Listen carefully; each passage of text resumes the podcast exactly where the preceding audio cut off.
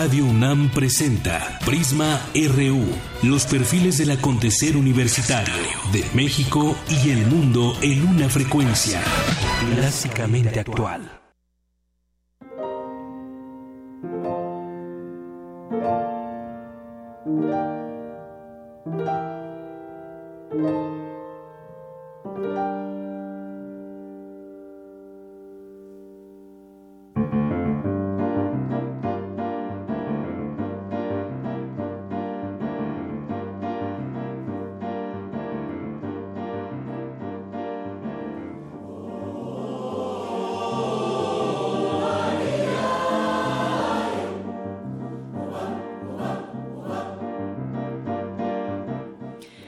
Música que estamos escuchando es del disco Programa Coral Universitario de la UNAM. Por mi raza cantará el espíritu. Este es el coro de la Facultad de Estudios Superiores Zacatlán y esta canción se llama Más que nada.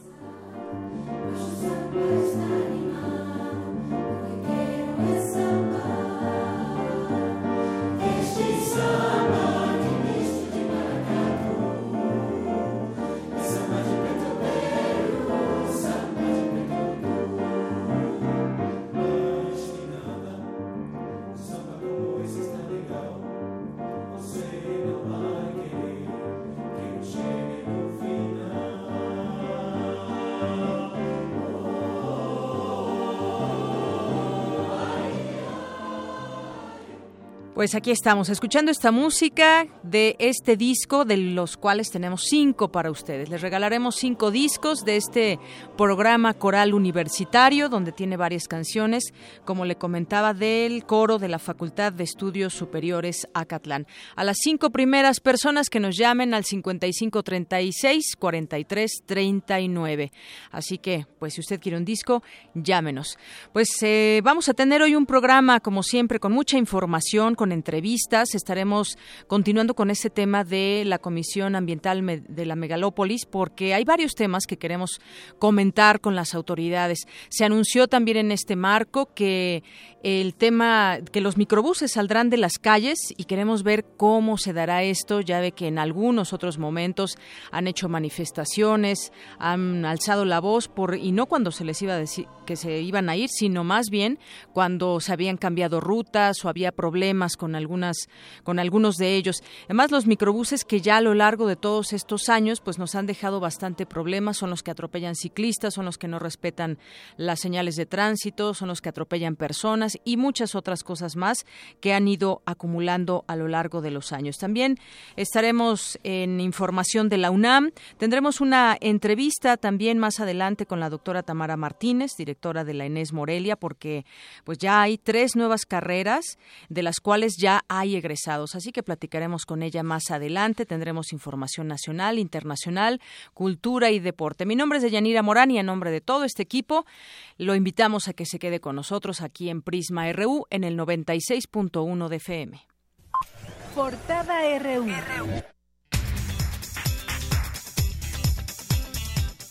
Y la información de la UNAM impulsa la UNAM proyecto para generar energía limpia a partir de residuos orgánicos. La Biblioteca Central de la máxima casa de estudios se exhibe en Minimundos, un parque temático miniatura en Austria. Ivonne Ramírez Buens asumió la Dirección General de Administración Escolar. Semanas antes de dejar el cargo, el gobernador de Veracruz, Javier Duarte, promulgará la ley que elimina el fuero a quien ocupe ese puesto. Y en más información nacional, pues ya dice el propio ganador de esas elecciones, Yunes, que eh, irá a la cárcel Javier Duarte. Quizás por ello, quizás por ello, ahora está pensando Javier Duarte en hacer esta ley o promulgar, promulgarla, promulgar esta ley que elimina el fuero a quien ocupe ese puesto. Citan a exfuncionarios del gobierno de Rodrigo Medina acusados de anomalías por el actual gobierno de Nuevo León. Abogados católicos niegan que la Iglesia haya operado en los pasados comicios usando la iniciativa para matrimonios igualitarios. Dictan auto de formal prisión contra otras 11 personas por la fuga del Chapo Guzmán. La titular de la PGR, Areli Gómez, se reunió con padres de normalistas de Ayotzinapa para entregarles informes sobre el caso Iguala. Existe continuidad en la investigación, instrucciones categóricas al doctor Higuera, al maestro Jorge Alberto Zúñiga, que actúen con estricto apego a la ley, con estricto apego a la transparencia y les pido absoluta dedicación sin descanso y atender a todos ustedes en todo momento y con honestidad. Y que quede muy claro, la investigación no está cerrada ni se cerrará. Y tras esta reunión, el abogado de los padres de los 43, Vidulfo Rosales, reconoció la disposición de la PGR. El consejero presidente del INE, Lorenzo Córdoba, aseguró que la alternancia que habrá en ocho entidades es generada por la necesidad de un cambio a través del voto. No es un desencanto con la forma de gobierno per se, es un desencanto con la falta de resultados que está teniendo los gobiernos emanados del proceso de transición a la democracia. Es un desencanto no con la democracia en sí misma, sino con es un desencanto con las sobreexpectativas que se generaron respecto a la democracia. El presidente de la Comisión Nacional de Derechos Humanos, Luis Raúl González, sostuvo que en cinco años más de 500 autoridades aceptaron recomendaciones del organismo. Más del 60% de las autoridades recomendadas no cumplen a cabalidad el contenido de las mismas. La simulación, omisión, parcialidad y falta de apego a la ley en el cumplimiento de las recomendaciones puede ser igual de grave que la negativa a aceptar las mismas. El incumplimiento constituye por sí mismo una nueva violación a derechos humanos. Alejandro Martí afirmó que jueces liberan a criminales al tergiversar la ley. Y en la economía, la inflación al alza en mayo llega a 2.6% a tasa anual. Cinco de cada diez niños que trabajan no tienen salario, asegura el INEGI. En información internacional, un ataque en Bagdad deja 23 muertos y 73 heridos. Continúan los saqueos en Venezuela por falta de alimentos. El presidente de la Asamblea General de la ONU, Mogens Liketov, instó a poner fin a la epidemia de SIDA antes del 2030. No debemos aceptar que en este mundo de posibilidades increíbles haya 6.000 nuevas infecciones de VIH diariamente y que 40 millones de personas vivan con VIH. Y en información de cultura, en el Instituto de Investigaciones Filológicas de la UNAM, Juan Villoro evocó la vida y obra de Amado Nervo. La compañía Barro Rojo, Arte Escénico, estrena en el Centro Cultural Universitario la obra coreográfica Travesía. Y en el Zarpazo Reú tendremos la UNAM conquistó la Liga de Escalada Estudiantil 2016. Brasil goleó 7 por 0 a Haití en la Copa América. Hoy México se enfrentará a Jamaica. Y Rafael Nadal se perderá el abierto de Wimbledon por lesión.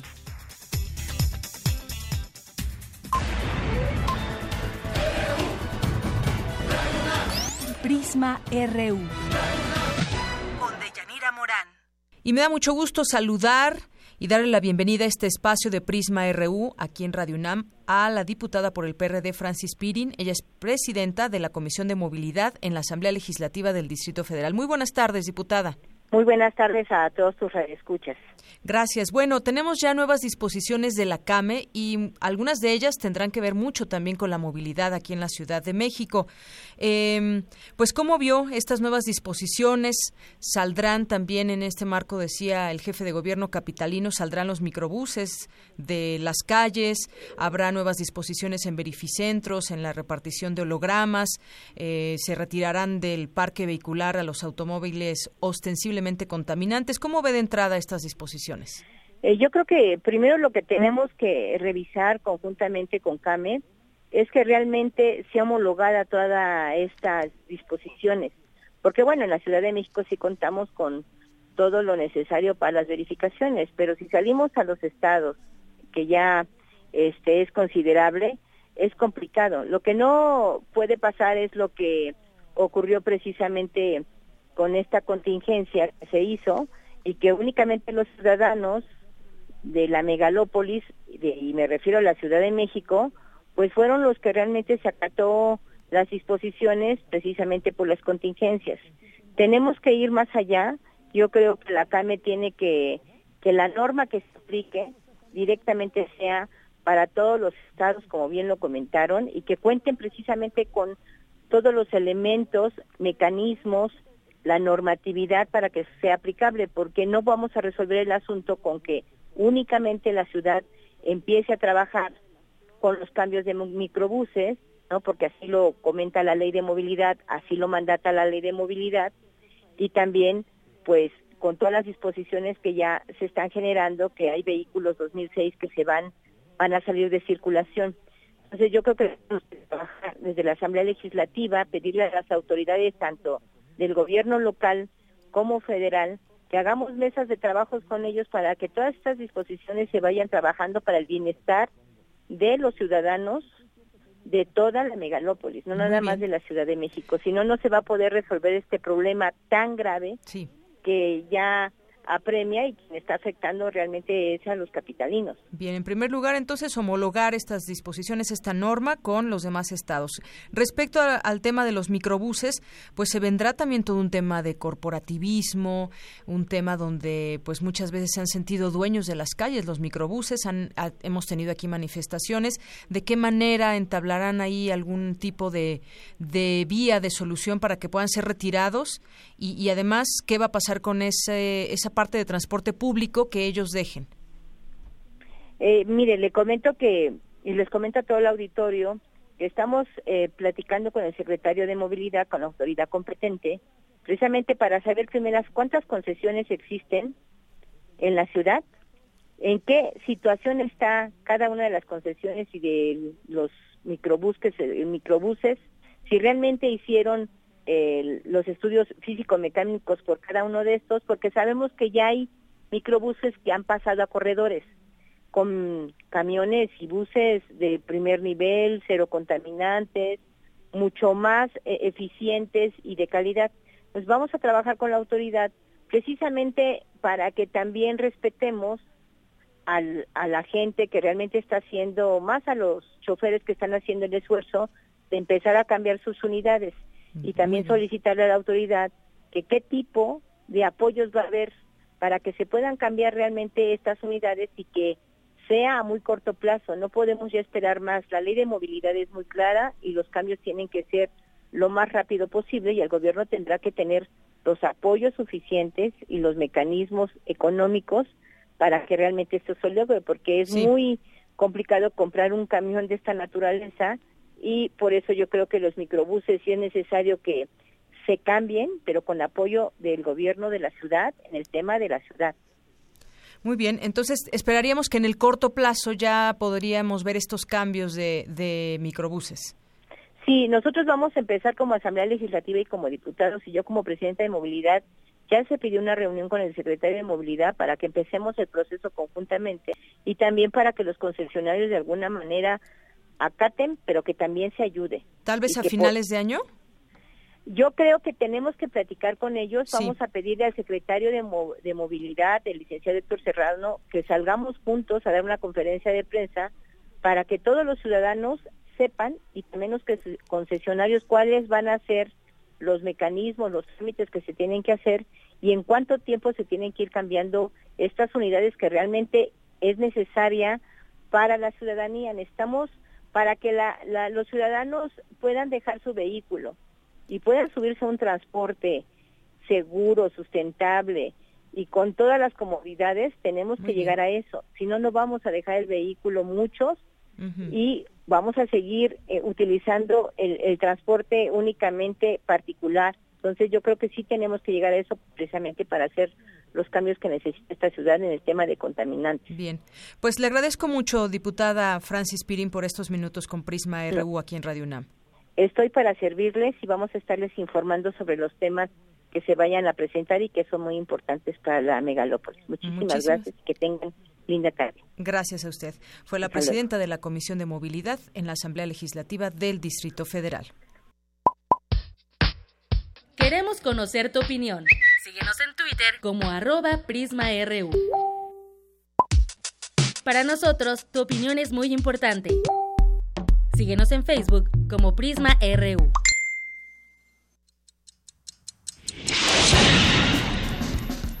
Primer movimiento. También un espacio para niños.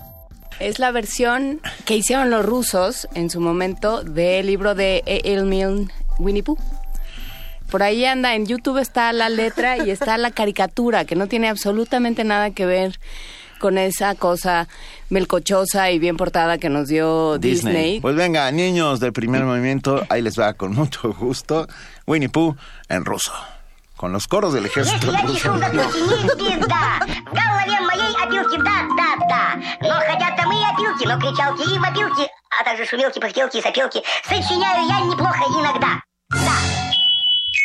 Primer movimiento, lunes a viernes de 7 a 10 de la mañana por el 96.1 de FM.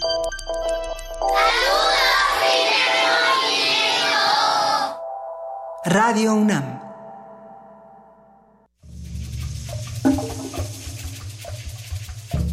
Existe una bebida que brota del corazón. Viene de los adentros del maguey es un fluido que se vuelve fuego y sublima el interior de las ánimas.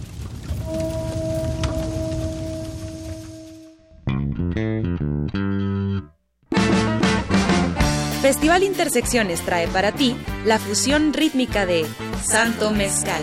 Embriágate con su sabor el viernes 10 de junio a las 21 horas en la sala Julián Carrillo.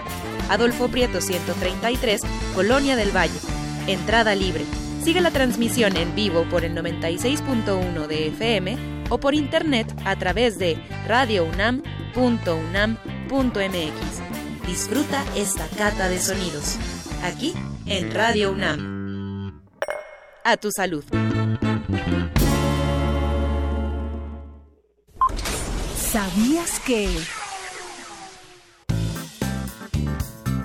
Los 5 millones de vehículos que circulan a diario tienen que librar en promedio 20 topes.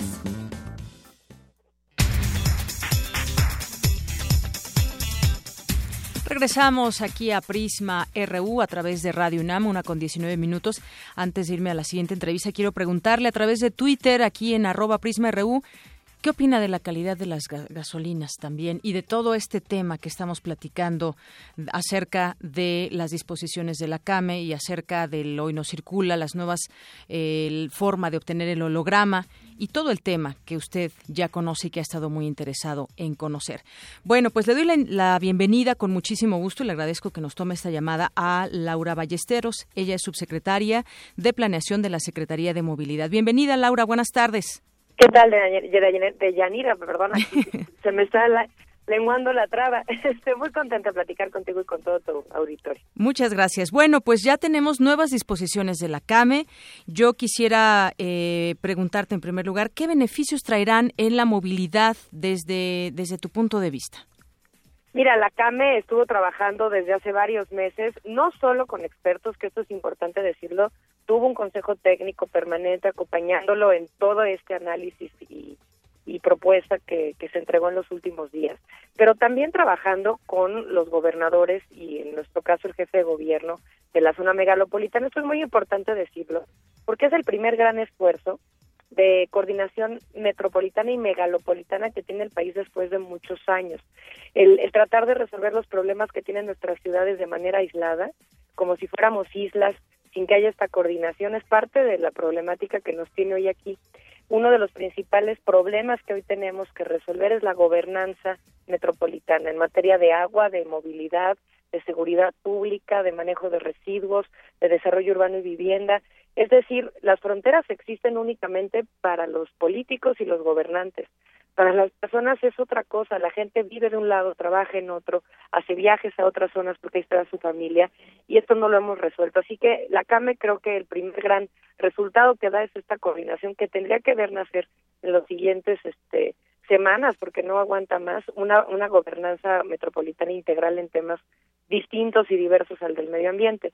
Eh, con, con la norma emergente que, que están sacando hace un par de días, se da un primer paso para atender la contingencia por supuesto que no es suficiente porque hace falta que sea integral con medidas específicas para transporte público y desarrollo urbano y vivienda. Sin embargo, eh, es un muy buen primer paso para para la regulación de los vehículos, ¿no? Estamos hablando de auto particular, sí. pero también estamos hablando de carga y de transporte público que cómo hacía falta, ¿no? Bien, eh, Laura, es un primer gran esfuerzo, como, como tú bien dices, pero que en muchos sectores no ha sido bien recibido. Siguen siendo críticos, por ejemplo, con el tema del hoy no circula, dicen, esa no es la solución de fondo. ¿Tú qué opinas al respecto? Mira, no es suficiente y lo, lo digo de manera muy clara, como lo ha dicho también el jefe de gobierno. Las industrias están escapando de, de esta norma emergente y se requiere de inmediato meterlas también en regla con estos temas. El usuario del coche, que es únicamente el 20% de la población, eh, por supuesto que ante cualquier medida que le restringe el uso de su automóvil, porque además es su propiedad, por supuesto que no, no va a tener una, una bienvenida, una norma de este tipo positiva como la que quisiéramos. Sin embargo, es importante decir que de los vehículos que circulan en las ciudades, el 45% de las emisiones en materia de ozono es producida por los coches particulares. Es decir, ¿qué quiere decir esto? Que no no no quiere decir que sean los únicos causantes, quiere decir que son causantes casi de la mitad. Y los de carga privados también. Y Eso todo es el otro vemos, 60%, Ujú. ¿no? El 45% del 100% de vehículos que circulan es Sí. producido por vehículos particulares. Bien. El otro ya es de carga y de transporte público. Por eso es. tiene que ser parejo, ¿no? Yo te diría en materia de hoy no circula, no podemos resolver el problema de medio ambiente de la ciudad únicamente con el hoy no circula. El hoy no circula ha fracasado porque lo dejaron solo. No se le dio seguimiento con políticas de, de restri- restricción también de vehicular, no se le dio seguimiento con inversión en transporte público. Y aquí los resultados, ¿no? Así es. Eh, Laura Ballesteros, tenemos en puerta la salida de microbuses del parque vehicular en la Ciudad de México. ¿Esto cómo se va a dar? Porque ya hemos visto en otros momentos todos los reclamos que de pronto han hecho con algunas rutas. Eh, ¿De qué manera se va a dar toda, todo este entendimiento con ellos? Hay un corporativismo ahí. ¿Qué, qué, ¿Cómo se va a dar esta situación? Mira, tanto el tema de, del hoy no circula como también el tema de la sustitución ya de los microbuses de manera definitiva son temas muy sensibles para la población. Eh, y no voy a tocar todavía el tema de los concesionarios específicamente para la población, porque son temas que les golpean directamente a su bolsillo, a su día a día y a la manera con la que viven y conviven con la ciudad. Eh, el jefe de gobierno de manera muy responsable ha venido abordando esto desde que inició como, como alcalde de la ciudad. Sí. Eh, digamos que no es de un día para otro. El- en el 2014, la Ciudad de México eh, publica su nueva ley de movilidad, el nuevo marco de la ciudad, y ahí se desapareció la concesión individual. Fue el primer gran paso para desaparecer al microbús como hoy lo conocemos. Mi- microbús pues puede ser minibús, o digamos el tamaño no importa. Lo que importa es el vehículo hoy que es obsoleto y el modelo de operación y de servicio que es deplorable Sí. y que tiene que dar un nivel este, de crecimiento hacia arriba, ¿no? La- Entonces, sí. hay, perdóname, nada más para, eh, para decir esto, se va a tener que transformar al vehículo, pero también se va a tener que transformar el modelo de servicio y operativo. Eh, un símil es, es un poco Metrobús en términos de cómo rinden cuentas los concesionarios y tiene el, gobierno el control de la operación eh, a través de la tecnología. Laura Ballesteros, estamos platicando con la subsecretaria de Planeación de la Secretaría de Movilidad aquí en, en la capital del país. ¿El gobierno capitalino en este sentido estaría eh, listo para enfrentar a los gremios de transportistas que hay también y donde está metido el PRD? Mira, yo en este tema que lo he venido además viviendo en carne propia desde hace ya varios años, te puedo decir eh, con conocimiento de causa que esta ciudad no hubiera podido afrontar los cambios eh, que ha afrontado en los últimos años, desde el do- 2014 con la nueva ley de movilidad, si no hubiera disposición por parte del sector de transporte para cambiar. La ley de movilidad que se aprobó hace dos años eh, prácticamente, estaba congelada dos legislaturas en la Asamblea Legislativa, precisamente por las presiones del sector de transporte. Es con el liderazgo de Miguel Ángel Mancera y también con el, el compromiso de cambio del sector de transporte que la ley se puede aprobar. Eh, sin embargo, por supuesto que tendrá que enfrentarse todo un proceso de negociación y de trabajo en conjunto de las unidades que se han estado transformando bajo la administración de Héctor Serrano, que son cerca de 2.000 como secretario de movilidad, eh, han venido sucediendo bajo un ambiente de, diálogo y de comunicación y las nuevas unidades las están pagando los transportistas. Bien. Entonces creo que ahí habrá un punto importante que vigilar, pero esto es un trabajo que se tendrá que hacer sin duda en equipo. Sí, ya, ya veremos cómo se da esta situación. Y bueno, por último yo te preguntaría, yo sé que a ti te interesa mucho este tema también, el de las ciclovías, la red de ciclovías. ¿Será de aquí en adelante que termine ya el mandato mancerista, tengamos una infraestructura mejor y más segura. Y te lo pregunto dentro de eh, los proyectos que ustedes tienen y que incluso pues se han presentado ya en algún momento. ¿Se va a dejar alguna huella en especial en este tema de las ciclovías? Por ejemplo, la administración pasada nos heredó Ecobici, lo cual funciona, sigue funcionando muy bien, incluso ahora lo han ampliado. Pero ¿cómo va a ser este tema que también tiene que ver directamente con la movilidad? Fíjate que qué bueno que lo preguntas, porque justamente el sello de esta administración es la apuesta por la multimodalidad.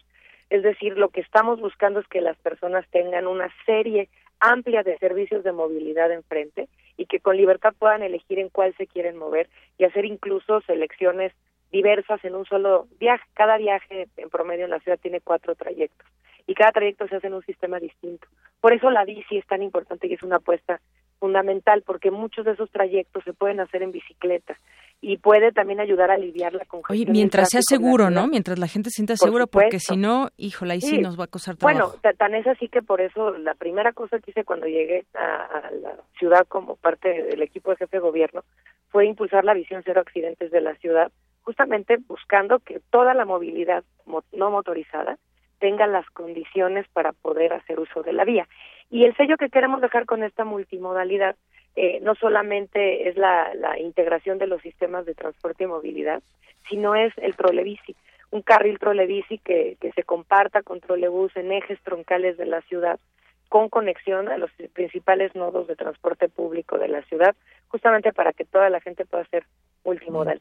Y aprovechando un poquito tu espacio, quisiera este, pues aventarme un comercial, si me lo permites, porque estamos justamente hoy eh, lanzando a las seis de la tarde una red nacional de voceros a favor de las mejores prácticas en las ciudades, justamente aprendiendo de lo bueno, de lo malo que ha estado sucediendo, tanto en la zona metropolitana como en el país, una red que ayude a impulsar a través de, de, gente que influencia en la agenda urbana las mejores prácticas, ¿no? Mira, no solamente hacen cosas por, falta cosas por, por avanzar, hay muchos pendientes de Yanira, sino lo más importante es que ni un paso atrás en lo que ya se ha logrado. Muy bien, seis de la tarde, entonces anunciarán esta red nacional de voceros. Así es, Muy bien. a favor de las ciudades. A favor de las ciudades. Bueno, se nos quedan varios temas. Ojalá podamos platicar contigo en otro momento, porque también el transporte público es otro, otro pesar de pronto para la ciudadanía. Pero ojalá que haya en otro momento tiempo de platicar contigo, Laura. Así es, encantada de platicar, sobre todo también de escuchar lo que está haciendo hoy la problemática por parte de la gente. Es un tema muy sensible, no se escapa este al trabajo que estamos haciendo. Para nada hay triunfalismos, te lo digo de manera muy honesta. Hay una convicción de que esto se tiene que trabajar en los siguientes 10 años de manera muy disciplinada. Muy bien. Bueno, pues muchísimas gracias, Laura Ballesteros, subsecretaria de Planeación de la Secretaría de Movilidad. Muchas gracias a ti, un abrazo. Gracias, muy buenas tardes. 13 con 29 minutos y nos vamos ahora con mi compañera Cindy Pérez que nos tiene este tema de el aumento en la venta de autos en el país. Cindy, buenas tardes. Cindy, ¿me escuchas? Bueno, creo que no me escucha. Y bueno, pues es que también la venta de autos se ha incrementado a raíz de algunas medidas, como el caso del hoy no circula. Y en ese sentido, pues hay datos específicos de cómo, cómo ha incrementado este número. Ya nos vamos contigo, Cindy. Buenas tardes. Muy buenas tardes, Deyanira y auditorio de Prisma RU. Contrario a lo que muchos pensaban, las ventas de autos nuevos en México aumentaron en un 19% en el mes de mayo. De acuerdo con la Asociación Mexicana de la Industria Automotriz y la Asociación Mexicana de Distribuidores de Automotores, durante el mes pasado, 121.857 unidades de vehículos ligeros nuevos, lo que representa un aumento con respecto al mismo periodo del año pasado. En entrevista para Radio UNAM, el doctor Clemente Ruiz Durán de la Facultad de Economía de esta universidad indicó que las modificaciones al programa Hoy no circula han incentivado el parque vehicular. Vamos a escucharlo. Los automóviles que más se vendieron fueron de tipo, pues que fueran híbridos, ¿no? Los híbridos son los que se dispararon, o los eléctricos. Yo creo que la política pública siempre debe ir orientada a lograr, pues, un parque vehicular eh, lo más actualizado posible, pero sobre todo eh, lo que no se actualiza, desgraciadamente, ha sido la cuestión del transporte público y no, no se está renovando con la velocidad que se pueden renovar el parque vehicular privado. El académico dijo que es necesario crear estrategias para que los ciudadanos promedio de la Ciudad de México pues adquieran coches más amigables con el ambiente, como son los híbridos o eléctricos, ya que su precio oscila entre los 400 y los 500 mil pesos. Es el doctor Ruiz Durán. Lo que debía de haber es un convenio con las automotrices para que fuera el tipo de vehículo que se estuviera vendiendo y que se trajeran vehículos más baratos que pudiera haber para todos, ¿no? Es decir, yo creo que es una magnífica opción los vehículos híbridos y los eléctricos, porque aparte traen programas que enseñan a la gente a manejar, entonces les van dando calificaciones por cada mecanismo que usan bien adecuado del eh, tema híbrido o eléctrico. Pero la pregunta es cómo hacemos una transición sin el apoyo gubernamental Cabe señalar, Deyanira, que pues bueno, este martes la Comisión Ambiental de la Megalópolis anunció nuevas medidas de verificación vehicular, como por ejemplo los autos 2005 y anteriores solo podrán acceder al holograma 1, por lo que necesariamente tendrán que descansar un día a la semana y dos sábados al mes. Hasta aquí mi reporte, Deyanira. Muchas gracias, Cindy. Muy buenas tardes. Muy buenas tardes. Y ante las 10.000 toneladas de dióxido de carbono que se generan a diario en el Valle de México, la opción son los biocombustibles. ¿De qué se trata? Abraham Menchaca nos tiene esta información. Abraham, buenas tardes. ¿Qué tal, Deyanira? Buenas tardes. Un saludo a los amigos de Prisma RU. El uso de combustibles alternativos como el etanol y el biodiesel reduciría las emisiones contaminantes de autos particulares y del transporte público, pero el escaso mercado y el poco interés por incentivar su producción hacen lejana esta opción de combate a la contaminación.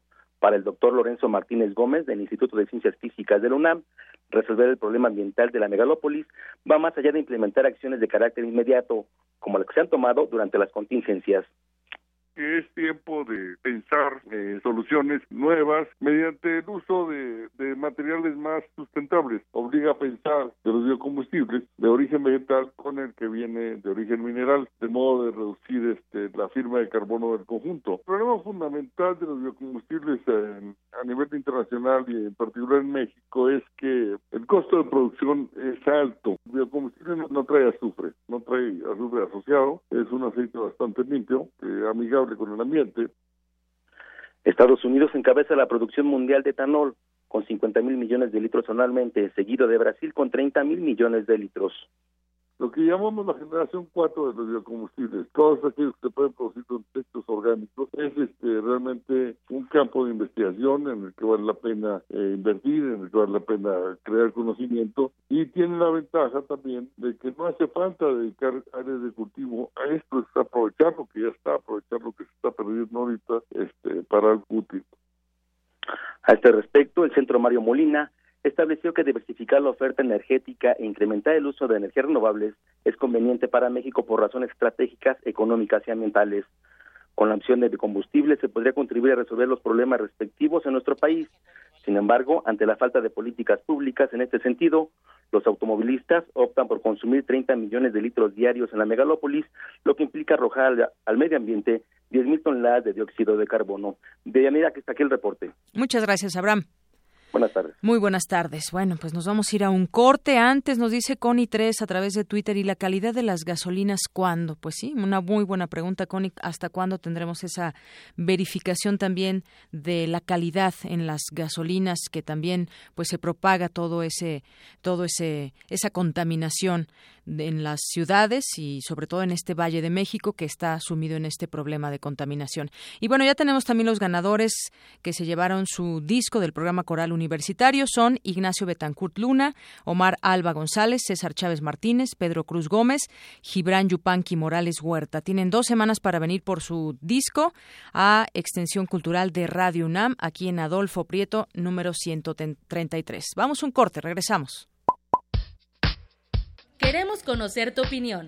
Síguenos en Twitter como arroba PrismaRU.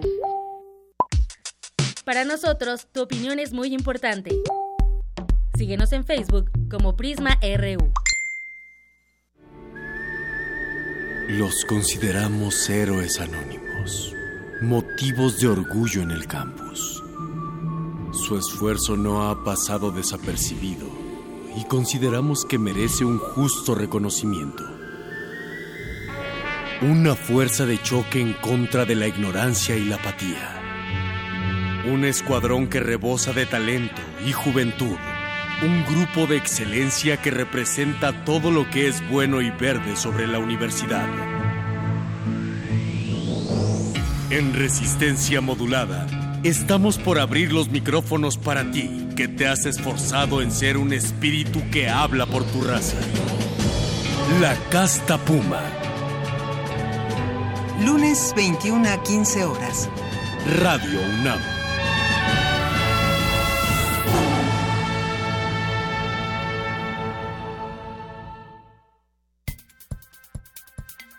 Nuestra universidad apoya al talento mexicano.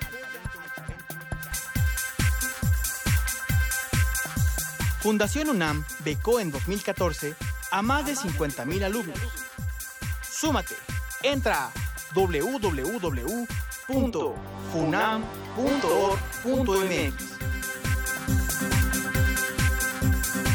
Con tus donativos, construimos juntos la educación.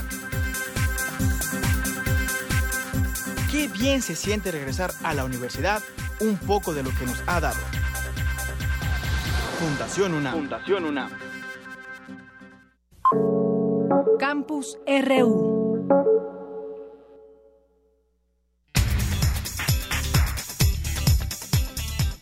Regresamos una con 37 minutos. Me da mucho gusto tomar eh, la llamada de la doctora Tamara Martínez. Ella es directora de la ENES Morelia, la Escuela Nacional de Estudios Superiores, allá en Morelia. ¿Cómo está, doctora? Gracias por aceptar esta llamada con Radio UNAM. Hola, ¿qué tal? Buenas tardes, Deyanira. Un saludo a ti y a tu auditorio desde la ENES Morelia, Michoacán. Muy bien, pues muchísimas gracias. Hoy, pues son estos días especiales porque en nuestra UNAM se gradúan las primeras generaciones de tres licenciaturas, que son Ciencias Ambientales, Geociencias y Literatura Intercultural, justamente de la Escuela Nacional de Estudios Superiores Unidad Morelia. Cuénteme un poco, doctora, acerca de estas carreras, cómo fue eh, que nació la, la necesidad de integrarlas como carreras en esta unidad. Claro que sí, Deyanira. Pues mira, estamos de entrada muy contentos porque finalmente me parece que este es el siguiente logro que tiene la ENES Morelia.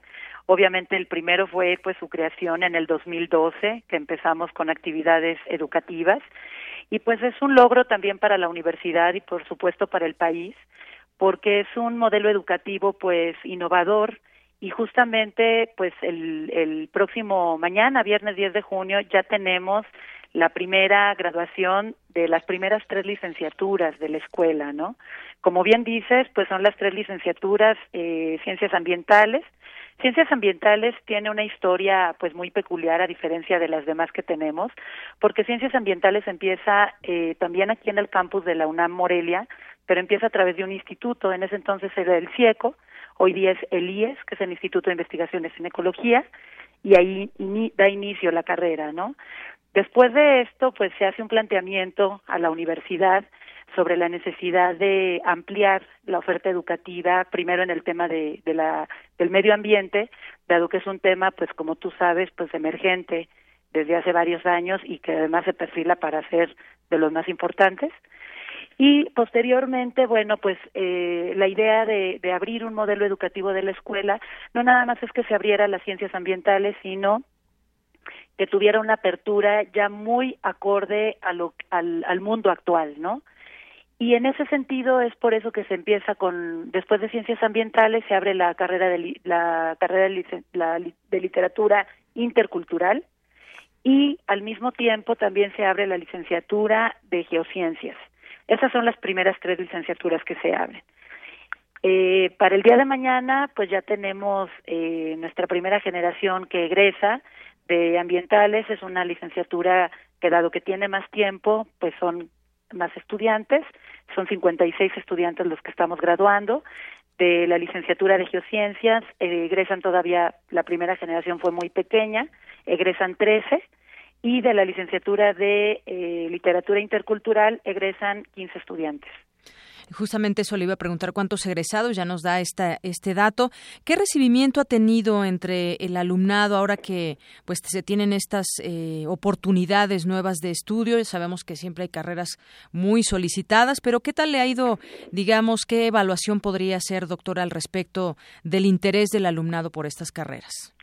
Pues mira, ha sido muy interesante porque una de las de las modalidades o de las propuestas que maneja este modelo educativo de la escuela es que son nuevas licenciaturas, licenciaturas innovadoras, acordes justamente a dar respuesta a los problemas eh, del mundo actual, eh, del ámbito científico, del ámbito tecnológico y del ámbito social principalmente. Y son carreras que tienen un corte multidisciplinario, y con en gran medida buscar a la interdisciplina, ¿no? Entonces rompemos en ese sentido pues esta ideología de, de carreras quizás más monolíticas en el tema disciplinario, sino son carreras que combinan una serie de conocimientos de distintas disciplinas para dar respuesta eh, a, a, las distintas demandas emergentes, ¿no? En ese sentido ha sido muy interesante porque, bueno, por un lado, los jóvenes como siempre, la juventud siempre está abierta a nuevas formas de pensar, a nuevas formas de atender y a nuevas formas de formarse. Sin embargo, el mundo actual también requiere de una formación distinta de entender justamente el cómo abordar estas temáticas, ¿no? Entonces, la apertura es buena, sin embargo, considero que es importante generar una campaña de difusión y de divulgación de lo que es el conocimiento multidisciplinario, ¿no? Por ejemplo, el socioambiente, la geociencia, la literatura intercultural, que en su nombre todas tienen este esta labor multidisciplinaria, ¿no? Así es, eh, doctora, doctora Tamara Martínez, directora de la ENES Morelia. Como usted decía también, es muy importante para la universidad este paso, pero también para el país y esto abre nuevas oportunidades de estudio y de ejercer sobre todo este conocimiento. Por último, algo, algo que quiera agregar, doctora. Pues muchas cosas. Me encantaría que nos conocieran, que pudieran venir a visitarnos aquí a la ciudad de Morelia, Michoacán, a conocer todo lo que tiene y lo que ofrece la Inés Morelia a su corta edad. Tenemos cuatro años de existencia como tal. Sin embargo, bueno, pues eh, para aquellos que no puedan venir a tres horas y media de la Ciudad de México para acá, pues comentarles esto, ¿no? Las sedes foráneas de la UNAM, pues estamos generando una cantidad impresionante también de, de conocimiento y de propuestas. Contamos, la ENES Morelia tiene hoy día 12 licenciaturas, eh, acabamos de abrir la, licenciatura de Música y Tecnología Artística, también contamos con cuatro posgrados, eh, parte también de la, de la universidad, tenemos también programas de educación continua en línea y a distancia y de manera presencial, contamos con un centro de idiomas y lo que es la cereza del pastel, el Centro Cultural de la UNAM. Visiten nuestra página es www.enesmorelia.unam.mx. Pues muchísimas gracias, doctora Tamara Martínez, por comentarnos acerca de estas nuevas carreras y estos nuevos graduados y además me imagino que el campus también ha de ser maravilloso. Muchas gracias. Gracias, muy amable, Deyanira. Saludos a todos. muy buenas tardes. Bueno, nos vamos ahora con mi compañero Eric Morales, que nos preparó una nota acerca de Vicente Leñero. El 3 de diciembre de 2014, el periodismo y la literatura perdió a un grande, y me refiero a él, a Vicente Leñero. ¿Cuántos de nosotros no hemos leído algunas de sus obras? Y sobre todo en las carreras de periodismo, desde que nació este libro ya por los años 80 y hasta la fecha, se sigue leyendo y aprendiendo de él en las aulas. Eric Morales.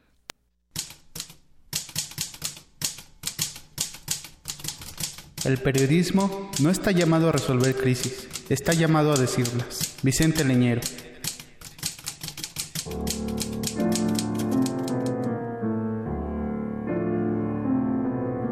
El periodismo y la literatura en México no podrían entenderse sin la pluma de Vicente Leñero, periodista, escritor y dramaturgo mexicano que hoy cumpliría 83 años. Leñero nació en Guadalajara, Jalisco, en 1933. Cursó la carrera de ingeniería en la UNAM, pero su pasión tenía un lugar en las letras, por lo que no tardó en incursionar en el diarismo.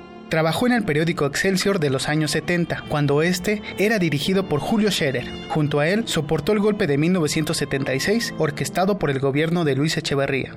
Leticia Urbina Orduña, académica de la Facultad de Estudios Superiores Acatlán, recuerda la relación entre ambos periodistas. Shérez termina llevándoselo al periódico eh, y además planteaba que eh, desde el inicio fue una relación muy cordial. De hecho, dice que, se fue al periódico porque no pudo decirle que no, que a Shérez no se le podía decir no. Era una mascuerna eh, muy peculiar. En la literatura, Vicente Leñero desarrolló una prosa destacada, cualidad que le permitió ser maestro de interminables generaciones. Gustaba de la experimentación, la crítica y la fantasía. Los albañiles, el garabato y los periodistas son algunas de sus novelas que combinan estas características. Al respecto, la profesora Urbina cuenta lo siguiente. El propio libro Los periodistas es parte de esa experimentación de jugar con una realidad documentada hasta sus últimas consecuencias como si fuera una novela de ficción. Eh, esto mismo lo lleva a otros ámbitos. Es también el padre del teatro documental. Y es precisamente en el teatro donde encontró un instrumento para exponer incertidumbres sociales y enfrentar desafíos literarios. Leñero es uno de los autores más reconocidos en la dramaturgia mexicana de la segunda mitad del siglo XX como dramaturgo es alguien que propone cosas y curiosamente mucho de, su teatro busca cumplir un papel social. Los albañiles, Pueblo Rechazado, por ejemplo, La Carpa, son obras en las que se narra la problemática social. Tras su muerte, en diciembre de 2014, la pluma de Vicente Leñero dejó un lugar irreemplazable en las letras mexicanas. El periodismo, la literatura y el teatro no volverán a ser los mismos. Quienes han sumergido en su obra tampoco. Para Radio Nam, Eric Morales. Muchas gracias a mi compañero Eric Morales. Y los archivos conservan y dan testimonio de la memoria y de la actividad humana. Hoy celebramos su día. Mi compañera Cristina Godínez nos preparó la siguiente información.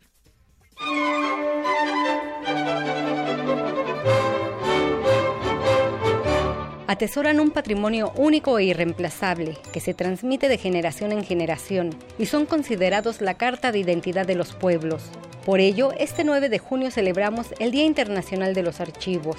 El origen de la efeméride se remonta a 1948, cuando, a iniciativa de la UNESCO, ese día se creó el Consejo Internacional Respectivo, institución encargada de defender y proteger el patrimonio documental.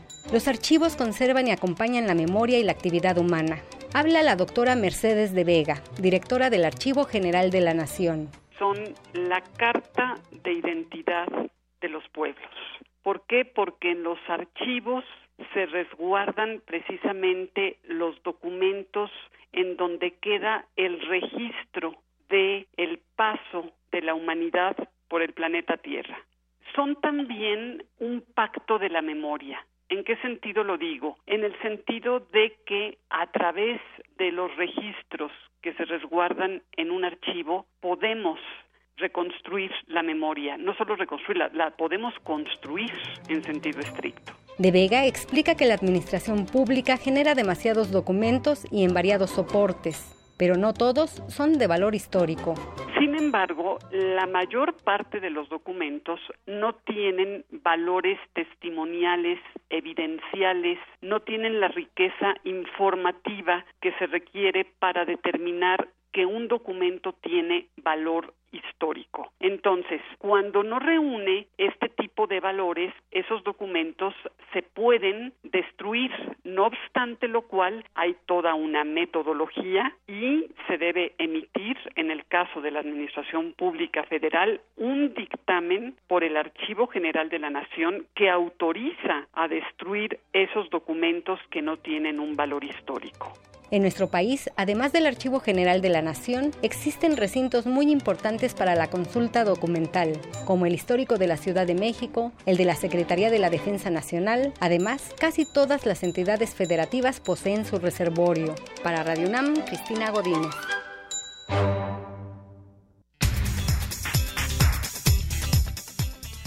Muchas gracias a Cristina Godínez. Una con 50 minutos en Información Nacional. La Comisión Permanente del Congreso de la Unión está alertando sobre la proliferación de casos de abuso sexual en escuelas de educación básica y media superior del país. Los legisladores exhortaron a los tres órdenes de gobierno a fortalecer protocolos y programas para prevenir y atender la violencia sexual.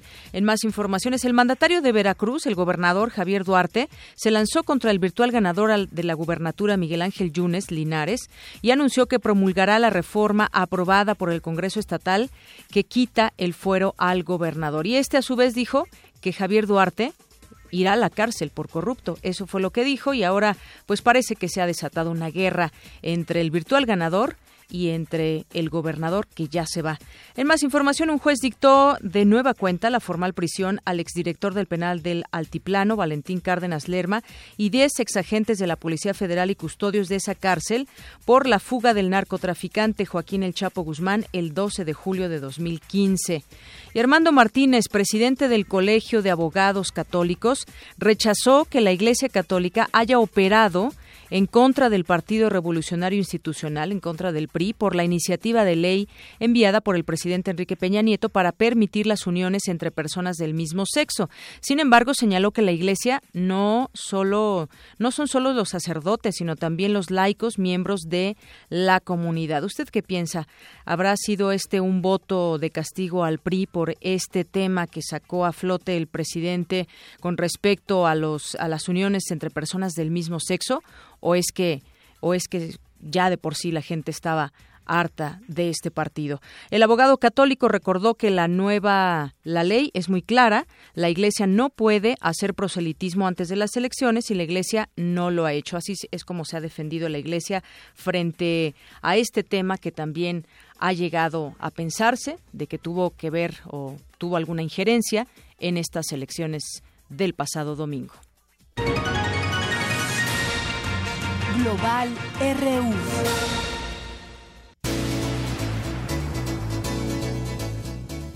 Y en información del mundo, a pesar de un declive de la epidemia desde hace 10 años, todavía hay 36.7 millones de personas en el mundo con SIDA, la mayoría de las cuales en África subsahariana. Los 193 países miembros de Naciones Unidas se comprometieron el miércoles a intensificar en los cinco próximos en los cinco próximos años sus esfuerzos de lucha contra el SIDA, apuntando a poner fin a la epidemia en 2030, pese al escepticismo de algunas naciones presentes. La declaración política fue aprobada al abrirse una conferencia de tres días en Nueva York, pese a las reservas manifestadas por Rusia y otros países como Egipto, Arabia Saudita e Irán, que criticaron que la declaración enfocara la atención en ciertas poblaciones de riesgo, como homosexuales, usuarios de drogas inyectables, personas transgénero y prisioneros. A pesar de un declive de la epidemia desde hace 10 años, le comento esta cifra, hay todavía muchos millones de personas, 36.7 en el mundo con esta enfermedad.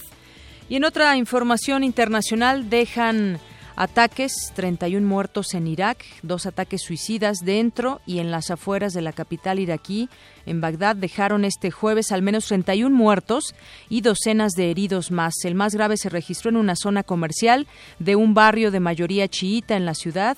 Eh, Nuevo Bagdad, en el que al menos 19 civiles perdieron la vida y otras 46 personas sufrieron heridas, señaló la policía.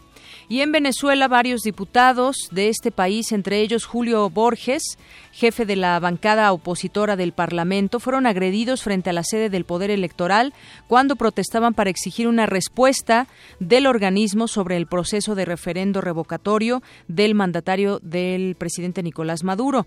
El jefe de la fracción que domina la Asamblea Nacional recibió fuertes golpes en el rostro de parte de presuntos partidarios del chavismo cuando lideraba frente a la sede del Consejo Nacional Electoral una protesta de parlamentarios en favor del referendo para revocar a Maduro. Y no se diga también las manifestaciones que siguen en las calles porque la gente reclama pues alimentos y eh, productos de necesidad básica. Arte y cultura.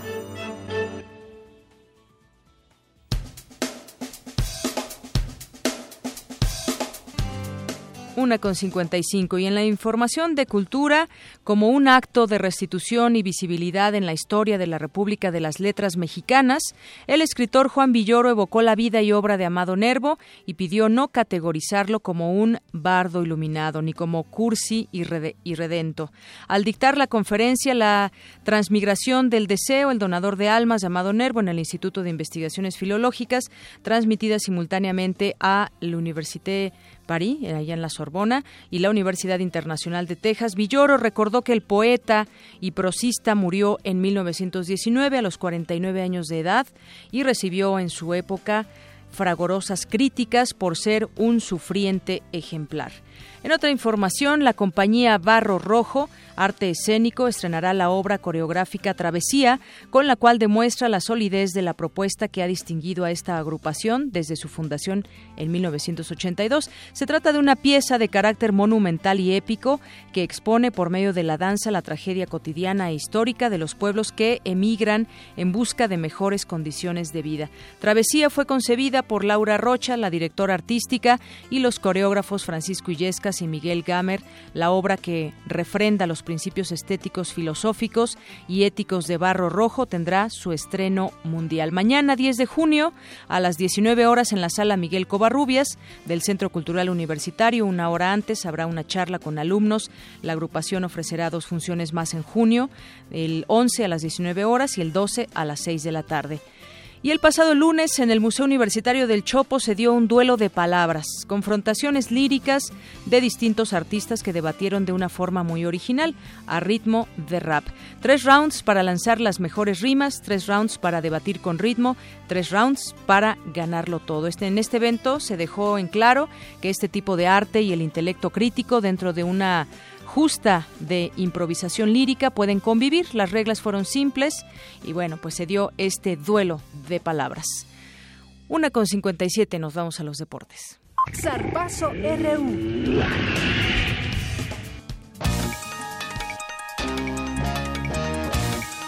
Adelante, Eric. ¿Qué tal, Deyanira? Esta es la información deportiva. La UNAM conquistó la Liga de Escalada Estudiantil 2016. El equipo integrado por los alumnos Marta Muñoz, Jorge Molina y Sebastián Miranda sumaron 2.475 puntos en la final. El próximo reto de los auriazules es conseguir un boleto al Campeonato Mundial Universitario, que se desarrollará en Singapur en octubre de este año. En actividad del Grupo B de la Copa América Centenario, Brasil aplastó 7 por 1 a Haití, mientras que Perú no supo mantener la ventaja y terminó empatado a dos goles frente a Ecuador. Al respecto, Ricardo Gareca, entrenador de la selección inca, dijo que requieren de mayor concentración para afrontar su siguiente juego contra la verde amarela. Yo creo que los partidos hay que jugarlos, o sea, yo nunca hago cuentas respecto, siempre salgo a ganar o lo que me interesa es que la selección salga a ganar y no y deje de hacer cuentas o números. El partido con Brasil hay que salir a ganar. Entonces, ganando tenemos la posibilidad de clasificar.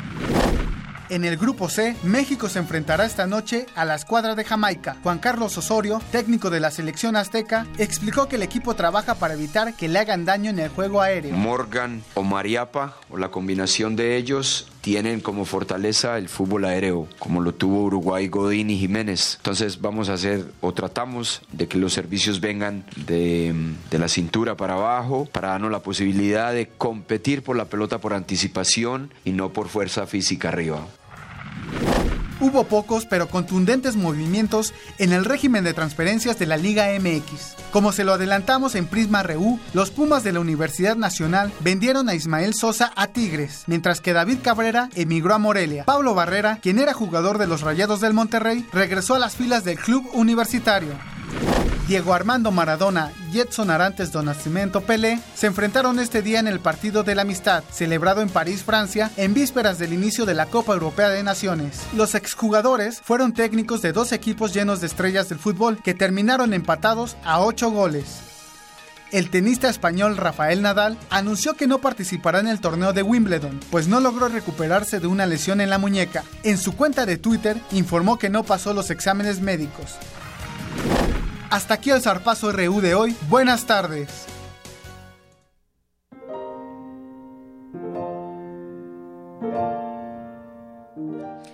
Ya nos vamos, pero antes una muy buena noticia para Radio UNAM. Los próximos conciertos de la UFUNAM, el del 18 y 19 de junio, serán dedicados justamente a Radio UNAM, porque el próximo martes estaremos cumpliendo 79 años. Bueno, Radio UNAM estará cumpliendo 79 años y tenemos, eh, vamos a preparar un programa especial para usted, donde no solamente les invitamos a que lo escuchen, sino a que vengan aquí a la sala Julián Carrillo. Eh, vamos a estar eh, con algunas entrevistas, sorpresas, muchas cosas buenas que le van a agradar. Así que lo invitamos Agéndelo de una vez, de una a tres estaremos Prisma RU, todo el equipo, en la sala Julián Carrillo. Y repito rápidamente los ganadores de los discos que regalamos al principio son Ignacio Betancourt Luna, Omar Alba González, César Chávez Martínez, Pedro Cruz Gómez, Gibran Yupanqui Morales Huerta. Tienen dos semanas para venir por su disco a Extensión Cultural de Radio UNAM, aquí en Adolfo Prieto, número 133. Yo soy Deyanira Morán y en nombre de todo este gran equipo, le deseo que tenga muy buena tarde y lo esperamos mañana.